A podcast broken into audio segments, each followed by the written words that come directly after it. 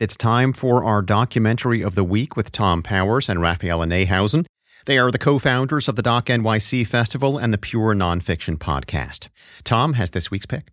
God Save Texas is an HBO series where filmmakers from the state explore three themes prison, oil, and the border.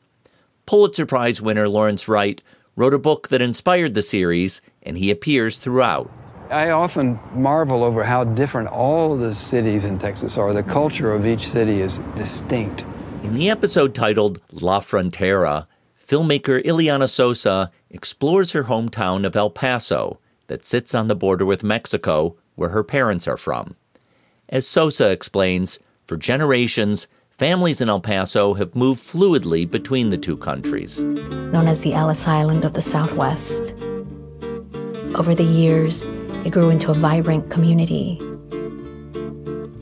a place where Mexican families could stay close to the border and live together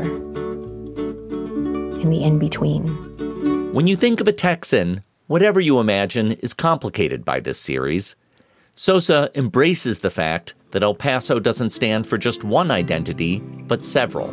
There's magic in the multiplicity that defines this region, in being not one, but many in the in between. The series invites us to set aside preconceptions and experience the state through the eyes of individuals.